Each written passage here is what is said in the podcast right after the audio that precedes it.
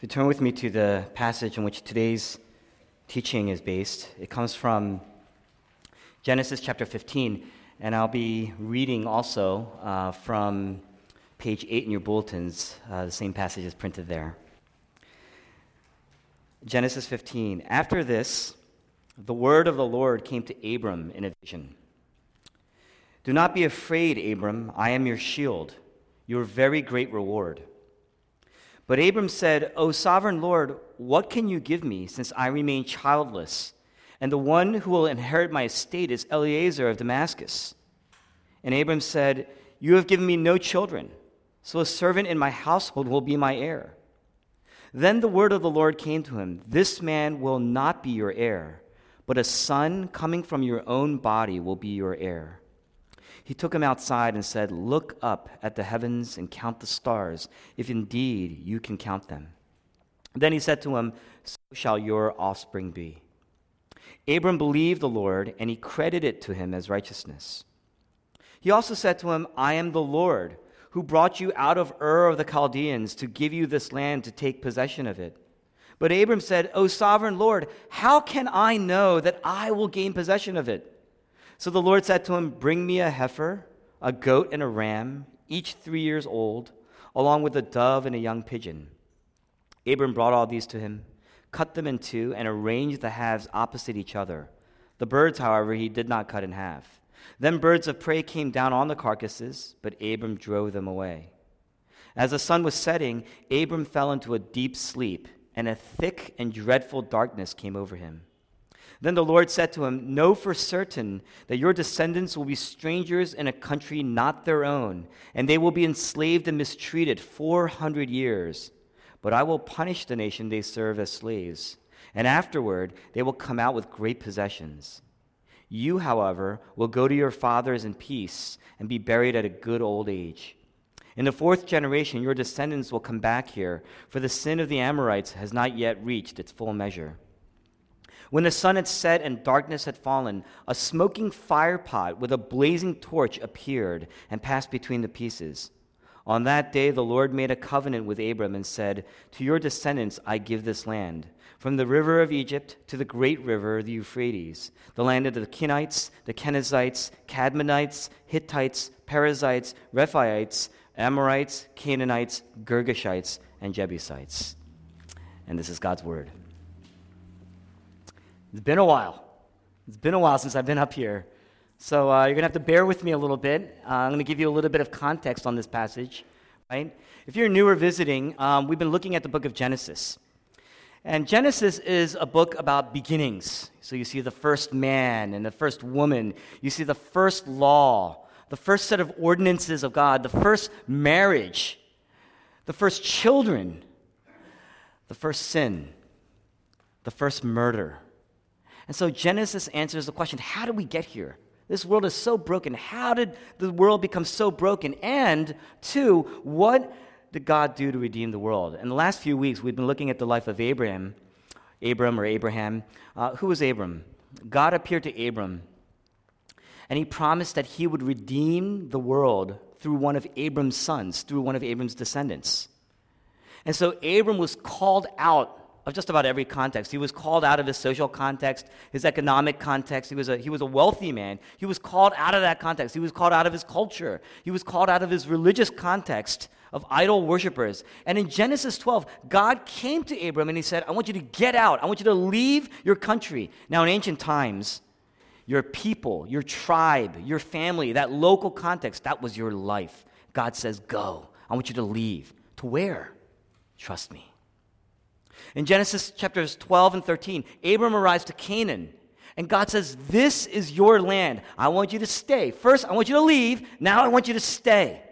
Why here? I mean, just over there, the land seems more plentiful. There are greater options. Just trust me. Later, Genesis 17, God tells Abram, I'm going to promise you a son. What? Abram is near 100 years old. Sarai is near 90 years old. God says, I want you to wait longer.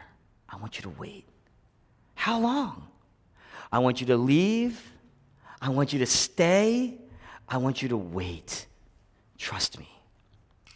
Genesis chapter 22, Abram has a son. God says, I want you to offer up your son. I want you to sacrifice your son. Why? After all these years, that promise. Why? Trust me. Sometimes God tells us to leave. Sometimes God tells us to stay. Sometimes God tells us to wait. Sometimes God tells us to surrender, to sacrifice. It's what it means to trust God. And this text shows us, uh, you know, as we go into it, what it means to trust God. When you trust God, you live a big life. And in each of these cases, Abraham trusts. Abram believes and he has faith. How can we live like this? Because the Bible says that's the answer faith. Believe. The text here says that God credited that faith, God credited that belief to him as righteousness. He was approved and shown favor because of that. Beyond the circumstances, how can we live a life trusting God? How can we live a big life? Today, uh, this text, it's a special passage. It's one of the most beautiful passages, I think, in all the Bible. And we're going to look into two things. One, our barriers, Abram's barriers, which are really our barriers for trusting God. And then two, uh, what God does about it, how He clears away those barriers, God's faithfulness. The barriers to trusting God, and then two, God's faithfulness in clearing away those barriers for us. First, we're going to look at the barriers. Just one chapter prior, Abram's nephew Lot was rescued from tribal lords. It was a violent time in that area. Uh, there are lots of reasons to fear in, those, in that time. And it's in this context that we come to chapter 15. God assures Abram, he begins with what? Do not be afraid. Lot was just rescued from this dangerous place, these dangerous people. Do not be afraid. I am your shield. I am your very great reward, he says. Now, there are two barriers always in trusting God. Two barriers trusting anyone for that matter. God says, I am your shield. I am your very great reward. In other words, I am good for it. I am for you and I will always be for you. But Abram responds, verse 2, okay, but how can I know for sure? What do you see here? In other words, Abram's got doubts. Abram is skeptical. He's got doubts. He's got anxieties. He's got questions. How do I know if you're actually going to pull through? I mean, I still don't have a son. You promised me a son. I'm still childless. And that's the first problem we see. That's the first barrier. Will God truly be good for it? Will He really pull through for me? Will He really live up to His promises? And so, verses 4 to 6, God says, He reiterates His promise I will give you a son. In fact, you will have many offspring, He says. God reminds Abram of His promise, His covenant. You know what a covenant is? A covenant is a love binding promise. A covenant is a life binding promise. Even greater than just a contract. A contract is a form of covenant, but this is a life binding contract, a love binding contract. What that means is that God is putting his name his credibility, when you sign a contract, you're putting your name literally on the dotted line. God is putting his name on the line. God is putting his credibility on the line. But it's a, it's a life binding contract. By signing or entering to this type of contract, God is saying, I am putting my life on the line. And verse 6, he says, it says, Abram believed him. Abram trusted God. And it was credited to him as righteousness. Abram doubts God promises, God gives him his word, puts his life, his name on the line. Abram trusts. When you have doubts, dialogue like this, and then there's promises made, and then there's trust, it's a relationship. You have a relationship. But Abram still has doubts. He still has fears. There are different doubts. And here you see the second barrier uh, in this, in trusting God and living a big life. Verse 7, God says, I'm also going to give you land. All this land, I'm going to give it to you. Abram responds, verse 8, How will I know that I can gain this? How will I know that I can earn this? In other words, I'm not sure if I can pull through. I'm not sure if I can pull this off. I'm not sure if I'm good for it. The two barriers that we see are what? Verses 1 to 6. I'm not sure if you can pull through. I'm not sure if you're really for me. I see stuff happening in my life all the time. I'm not sure if you're really for me, but the other part of it is, I'm not sure if I'm good for it. I'm not sure if I can live up to these promises. What you see here in this passage, uh, just as we enter in, it's beautiful. One, how's God's disposition here?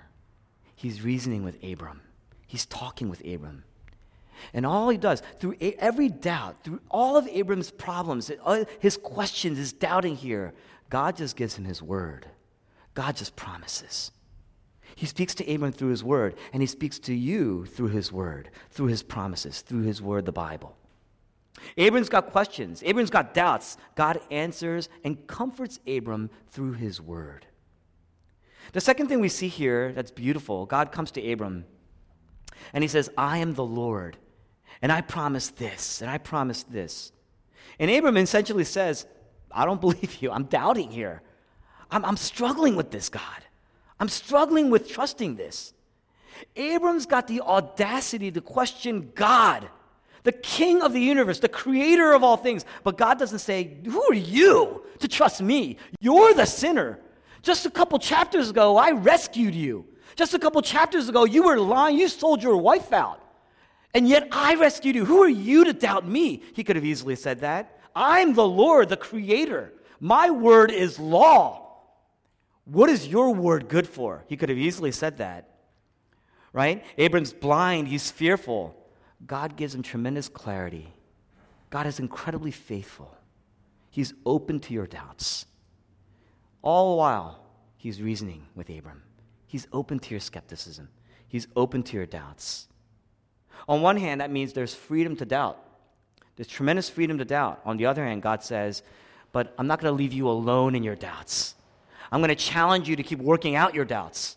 He doesn't just act, He promises and He wants you to work it out. By the way, at Metro, there are lots of people here, lots of people here with doubts, skepticism. Uh, you know, I want to assure you, you have the time and the space here at this church the time and the space to, to really work out those doubts and those fears, those anxieties. And you're going to find that there are lots of stories here. People, lots of people here in this church, stories of struggling and doubts, and in the process, finding new life here. God shows us that it's safe to doubt. Look at the humility of God.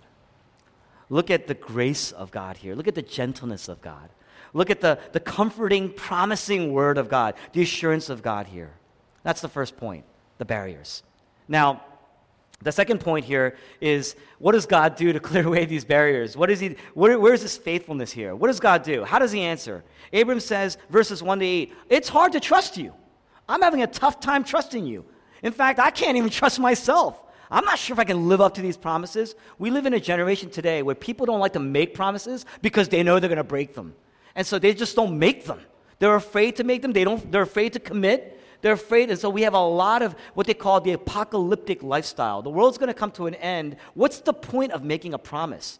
What's, what are we good for here? And so they just kind of, people kind of live very reckless lives, and their scholars and commentators are all through society are commentating on the impact that that has had in the brokenness of the world, all the more today in an age of technological and educational advancement far greater than the rest of the history of the world has seen to date. And yet the world is more and more broken than ever. God responds in verse 9. Remember, Abram says, How can I trust you? How can I trust me? God says, Get these animals. And you don't, and all of a sudden, Abram just kind of knows what to do. Abram takes these animals and he cuts them in half from head to toe. He cuts them in half and he arranges them opposite each other. Almost creates like an aisle. Imagine animals here, animals here. He creates kind of an aisle here, large enough, wide enough that you could walk through. Now, we look at that and we ask, What's really going on here? What's, I don't get what's going on here. But Abram immediately knew because Abram, his culture, Abram was a merchant, and this is a merchant culture. Abram, in his culture, in his career path, he knew in this moment that God was entering into that covenant in a visible way with him. This is what you call a covenant ratification ceremony. Now, what is that? Today, in our literate culture, in our literate culture, when you make a contract, when you sign a lease, when you, when you buy a car, you write things down. It's a literate culture, so everything's written down. This is how you hold each other accountable. You got bad memories, right? You got lots of stuff going on in our lives. So you basically write everything down. You're given a summary of everything that you're binding your, yourself to. You are putting your credibility and your name and your wealth on the line. The greater the contract, the greater the commitment. And you're signing away. Both parties sign in the face of witnesses. Now, every modern covenant is handled this way. When you enter into a marriage, a marriage is more than just a contract, it is a covenant. The couple signs this document in the presence of witnesses. Well, basically, what I do is I sign, and then the couples come and they seal it with their. It's a life binding, love binding contract. And basically, what you're saying is, I am promising to be faithful to you before these witnesses. I'm promising to be faithful. Otherwise, let there be disastrous consequences in my life. Now, that's a literate culture. In a pre literate culture, you didn't write anything down, you spoke it and you acted it out. It was an oral culture. There's a professor by the name of George Mendenhall. He's a professor of the University of Michigan. Um, he was an expert, the foremost expert in Near East ancient contracts. And basically, uh, he wrote in a, a, very important book. It's not, not very important to us here today, but it's called The Law and Covenant in Israel and in the Ancient Near East. And uh, basically, what Mendenhall did was he realized he saw language in the biblical passages, such as this passage, such as the passage in Exodus 20, the Ten Commandments, God's language with Moses, God's language with Abram here. He saw that they're very similar, the language is very similar to ancient Near Eastern contracts that existed in the day. He was a scholar in those contracts. And he said, This language is very, very similar. What they did here was very, very similar. It's contractual language. In those days, you spoke a contract, and then you acted out the consequences of breaking that contract, breaking the covenant. It was a curse. And so, in other words, the way you made a contract back then, like Abram, what you would do is you would take these animals, you would cut them in half from head to toe. You would arrange them on the side, create this kind of aisle that you can walk through. And essentially, you would walk through the aisle reciting this contract. Your end of the contract, that's what you would recite. In fact, a lot of our weddings today, that's why you have two sides. That's why you have the aisle. That's why you have witnesses. That's why you have vows that are made. It's still spoken, right? Except we seal it these days with a marriage license, right? With a contract right at the end, right? But in those ancient times, you walked down that aisle and you recited the stipulations and you recited the curses that came with breaking a contract like that. So the contract implies that if you do not live up to these terms, may I become like these animals that, I, that have been cut in half. May I be cut off. May I be ripped apart, torn to shreds, torn asunder if I do not obey. That's covenant language. Very, very serious. And so, what Abram thought was that God was asking him to do, what he was asking him to do was to set up this type of contract so that Abram would have to walk through it. But this is quintessentially how we deal, right, with uh, people who wrong us, people who owe us. When you, you know, you make a deal and you say, you're going to pay me back. I want you to walk down this aisle, right, and recite what you're going to do. I want to hear it, and I want to hear your promises, and I want you to understand the consequence of not following through. Right? That's how we deal with one another when somebody owes us. That's how we deal with one another when somebody wrongs us right? It's also how we deal with God. We say, You failed me. Now I want you to promise that you will never do this again because if you do, I will cut you out of my life. Right? When we fail God, what do we say? I failed. This shame. I will never do it again. I deserve to be cut out of your life. Now, if that's what God intended for Abram, it wouldn't have solved any of Abram's problems, right? Because Abram already knew. He already knew he couldn't pull through. So to walk down that aisle and make this kind of promise to God, it would have destroyed him. He knew that was his problem. How can I pull through? This is precisely one of Abram's primary doubts. But that's not exactly what happens here. What happens here is probably one of the most beautiful and amazing things, most remarkable things that we could see in the Bible. It should change anyone's view of God. I don't know what you've heard before you came into this building about God. But if this doesn't shape and change the way you view God, I don't know what will. Okay? What happens here is verse 12 the sun sets, and Abram falls asleep. But it's not a normal sleep. The text says it's a deep sleep and a dreadful darkness. In other words, there was, while Abram, Abram's on the ground, he's struggling with his doubts, he's struggling with God. Can God pull through for me? But more importantly, from his perspective, how can I live up to any of God's promises, my promises to God? And he can't make sense of it. He's fallen to the ground. And it's troubled. And he's choking because it says there's this thick terror, this dreadful darkness that comes over him. In other words, along with the physical darkness, because it was nighttime, there was this dreadful spiritual terror that came upon Abram. There was this thick smoke physically. He can't breathe. He's choking and he's struggling with God. Outwardly, he's choking. Outwardly, he's blind, it's dark. Inwardly, he's choking spiritually. And it throws him to the ground. And there's this terror because he's alone. And he's struggling with God. And he's struggling with himself. And he's doubting God. And he's doubting himself. And he's choking on this and then God appears. Tremendous dread. God appears. And God promises Abram again. God establishes this covenant with Abram. Abram is struggling with the reality of God, the significance of God, the heavy weight of God, God's presence in his life. Is God really there? Is God really for me? I mean, he has appeared. Is he really for me? Can I keep his promise? Am I good for it? But then, verse 17, a smoking fire pot with a blazing torch passes through the pieces. Commentators, they're trying to explain this. They say it's a, they translate this as a billowing smoke and a blazing lightning like a torch. A torch that's like a lightning. Think about it. When the lightning comes, it just boom, it just comes and goes, right? But this is a blazing torch. It's a torch that comes, stays, and moves through the pieces. That's what's happening. It's this continuous flash that holds its form. And it's because it looks like lightning, but it's not lightning. These are emblems of God's immediate physical presence, his glory, Shekinah presence. This is the real reality of God. It's what we call theophany. This is the real reality of God.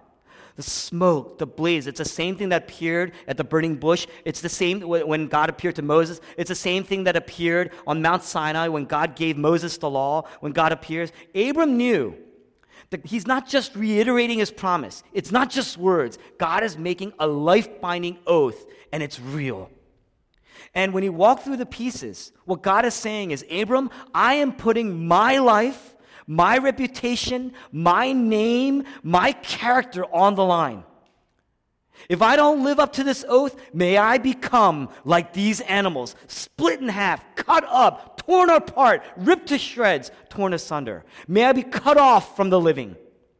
May I experience hell. May I experience wrath which is absolutely remarkable on several levels. Why? One, in ancient contracts, the elder, as much you see this a lot in Asian culture, the elder is never wrong. In the Asian culture, in the, in, the, in the Eastern culture, the elder person always holds the position of right first, no matter how wrong they may be. And so the king would never walk, it would be undignified for a king to walk through those pieces. This is the king. I don't have to walk through to prove myself to you. But here, God walks through. The stronger, the elder. In the ancient times, the inferior person always walked through. They're the ones that we should doubt. They're weaker. They're the ones that are doubting. They're the ones who are afraid, unsure of themselves. But here, God the King, God the sovereign, God the ruler, God the stronger, God the elder, God the eternal walks through. Look at the humility of God. Look at the faithfulness of God, the gentleness of God, the patience of God, the love of God. And what he's saying is, Abram, if I don't deliver on these promises, may my immortality become mortal. May my infiniteness become finite. May my immutability, my unchangeability become changeable, mutable. May I be cut off. May I be ripped apart, torn to shreds. May I die. This and only this will clear away that first barrier of trusting God, living a big life. Will God really pull through for me? For Abram, it's the only thing God's promise, God's real presence in real promise through real covenant relationship with Abram. How do I know that God will pull through? God says, Because I am putting my life on the line. You can trust God. You can trust God at His word. But that's not it. God passes through the pieces and He makes this promise. Verse 17. Now, verse 18, the covenant's complete. It's done, it's over. Passage is pretty much coming to an end. Abram never walks through the pieces himself. And this addresses the second barrier that we have. I don't know if I can pull through. This addresses the second barrier of trusting God, living a big life. And what is that? On one hand, God is saying, if you don't pull through, you deserve to be cursed. You deserve to be torn asunder. You deserve to be cut off. But only God walks through. What God is saying is, I will absorb all the risk myself. I will take all the risk. You are a cautionary tale, but I will absorb all the risk on your behalf. God's saying, even if you, Abram, even if you do not pull through, I will still bless you. I will pay the penalty if you fail. Somebody's got to pay. Somebody wrongs you.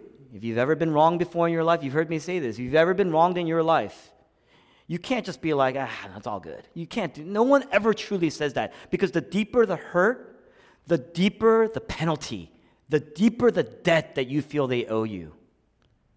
God is saying, You will fail, I will pay the penalty. If I'm not faithful to the promise, I will pay the penalty. But if you are not faithful to the promise, I will pay the penalty. I will still pay it. In other words, what is grace? What is the Christian life? growing up, I was told, well, Christian life, you got to pray hard, you got to go to church, you got to do all these good things. In fact, if you don't, uh, if, if you have trials in your life, then you got to get down and you got to pray even harder. It's because you haven't prayed hard enough. And here in this passage, it blows apart that view. Your faithfulness is not even enough. Your faithfulness can easily become a works to earn righteousness. But we see that Abram trusted God and God credited to him as righteousness. Your faithfulness has nothing to do with the blessing. It's all by grace and grace alone. It's unconditional. There are no strings attached. There are no conditions. That is full assurance. That is full comfort. That is peace. Abram probably, he's probably perplexed. How is this possible? I mean, how is this actually possible? God can't just ignore my faithful, my unfaithfulness. God is a just God. What about that part of it? What about that part of his character? God is just. How can he just let it go? In other words, if he does, he wouldn't be just. He wouldn't truly be just. He must have been perplexed. And although Abram may have been perplexed, we don't have to be because we know the entire story. We know the full story to the end.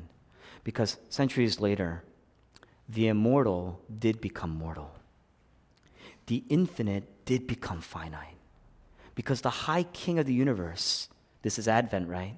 The high king became a baby. That means the high king became vulnerable, murderable, killable. God literally put his life on the line. And when Jesus Christ, the Son of God, grew up at Gethsemane, towards the end of his life, Jesus Christ is where? He's in the darkness. Just like Abram, he's alone in the garden. And he's struggling with this promise that God made to redeem the world. Because at Gethsemane, Jesus says, What? I'm overwhelmed with sorrow to the point of death. Why? He, what he's saying is, I'm overwhelmed. I'm choking right now with sorrow. I'm dying here, and I'm not even dead yet. Because Jesus saw a glimpse of the suffering that he would experience on the cross. And it wasn't just the physical suffering that he was talking about. He was talking about the weight of God's presence, the wrath of God being poured out on him on the cross, and God would separate from him. And he's on the ground, and he's suffering because of God's presence in his life. And he's suffering because of the promise. The terror of the wrath of God had begun, and it's beginning to fall on him. And Jesus is struggling with this weight. He's struggling with the heavy significance of the glory of God. He's struggling with the terror of God's wrath, and so much so that he says, What? Let this cup pass from me. The cup that he's talking about is the cup of God's wrath. Jesus is struggling with the wrath of God. He says, he says, Let this cup pass from me, but not my will, yours be done. In other words, what he's saying is, Your will, you are good for it. I know. You're good for it, God. And I'm good for it. May it be done. I will fulfill that promise, not at the risk of my life. I'm not just going to put my life on the line, I will pay with my life on the line. I will pay at the cost of my life. I'm going to go all the way to fulfill it. And so in Mark chapter 15, Jesus Christ is on the cross, and it says what? Darkness is over the land. Jesus Christ now is experiencing the ultimate darkness. The real ultimate terror is now coming on to Jesus. The real reality of God, the heavy weight of the wrath of God as the penalty for our sins. And Jesus Christ cries out at that moment, My God, my God, why have you forsaken me? And what he's saying here, Abram has experienced, he experienced the terror of God's presence. But now, you know, that, that blazing fire, that blazing torch, that became his comfort. And that blazing torch becomes our comfort because on the cross, Jesus Christ on the cross experiences the ultimate terror of God's absence. The blazing fire of the wrath of God just pelting him, pouring out on him. Jesus Christ is struggling with the weight of God. He's choking, literally, he's choking on the cross, and he's dying. Jesus Christ, the greater Abram, perfectly obeyed, perfectly fulfilled every aspect of the covenant that God had made with his people. He went all the way. And yet he experiences, My God, my God, why have you forsaken me? What he's saying is, My immortality has now become mortal. My infiniteness has become finite. And although I delivered on every promise, my body and my soul are being torn apart ripped asunder, torn asunder. I've been cut up and cut out, left for dead. I've been torn to pieces. And my heart has been ripped apart because God has abandoned me. Literally, the Trinity falling apart on the cross. And God being absent. That's what hell is. Hell is to experience the absence of God. Jesus Christ on the cross, experiencing the full weight of hell separated from God. To the end. To the end. Jesus Christ fulfilled every aspect of the covenant, every aspect of the promise, and every aspect of the curse. Why? So that the justice of God, He's going to uphold the justice of God, it will be satisfied. While the love of God and the mercy of God and the grace of God, the promise of God will be satisfied. Jesus Christ is overwhelmed by the justice of God so that we could be overwhelmed by the love and the grace and the mercy of God. Jesus Christ, his life was ripped apart so that our lives could be made whole. Isn't he trustworthy? Is God faithful? Are you in darkness? First of all, there's a period of time when everybody falls into a deep darkness. We're all struggling with God. Something happens in your life. It could be something small depending on where you are. And it's not just about small and large, it's where you are right now in life. Is God faithful? That question of God's faithfulness, that question of your inability. Are you struggling with God? Are you struggling with His promises? This is the person right now struggling with the promise of God's provision. I want you to look to that promise. This is that person struggling with the loneliness being alone, it is one of the worst experiences in life. I want you to experience and know the presence, the promise of the presence of God in your life. This is that person struggling with illness, physical brokenness. Just there's nothing that makes you feel more helpless than that. I want you to look to the cross and see a God that has been nailed to the cross. There's nothing more helpless than that. cosmically abandoned by God. Some of us struggle with betrayal. Jesus Christ, cosmically abandoned by God, betrayed by all of his friends, betrayed by all of his people. Look at the faithfulness of God. Deep longings, losses, incremental losses in our lives. Look, I'm going to make this real. My wife and I, for about three or four years, we were struggling to have kids. Between all the times that we had miscarried, you probably lost count because I've shared it so many times. We had seven children there are seven children that we have not met here on earth that we hope to meet someday in heaven. You want to talk about loss? Every one of us, when you go through that incrementally, you are going to struggle with the faithfulness of God. Not there are moments when you struggle with the promise. Is God faithful in moments like that? I mean, I want to serve God. I want to love God. I gave my life to ministry. And yet, is God faithful? Yeah, you're going to struggle with that. You're going to struggle with whether or not God can provide and yet in his wisdom, because you know he can, and yet in his wisdom, he has chosen not to. Is he faithful? And yet God says you can trust him at his word. Is God faithful? Look at the cross. You want to talk about losing children? Watching your son that you have sacrificed and offered up and letting him go. You want to talk about God's faithfulness. No one understands loss and pain and suffering like Jesus Christ. No one understands loss and pain and suffering like God our Father. Out of his love, he chose to for us. He chose to. God put his name, God put his life on the line so that you can trust God at his word and live a big life. Go to the Lord. Go to the Father with your doubts. You can go to God with your doubts. He will reason with you. He is comforting. He is faithful. He is gentle. He is gracious.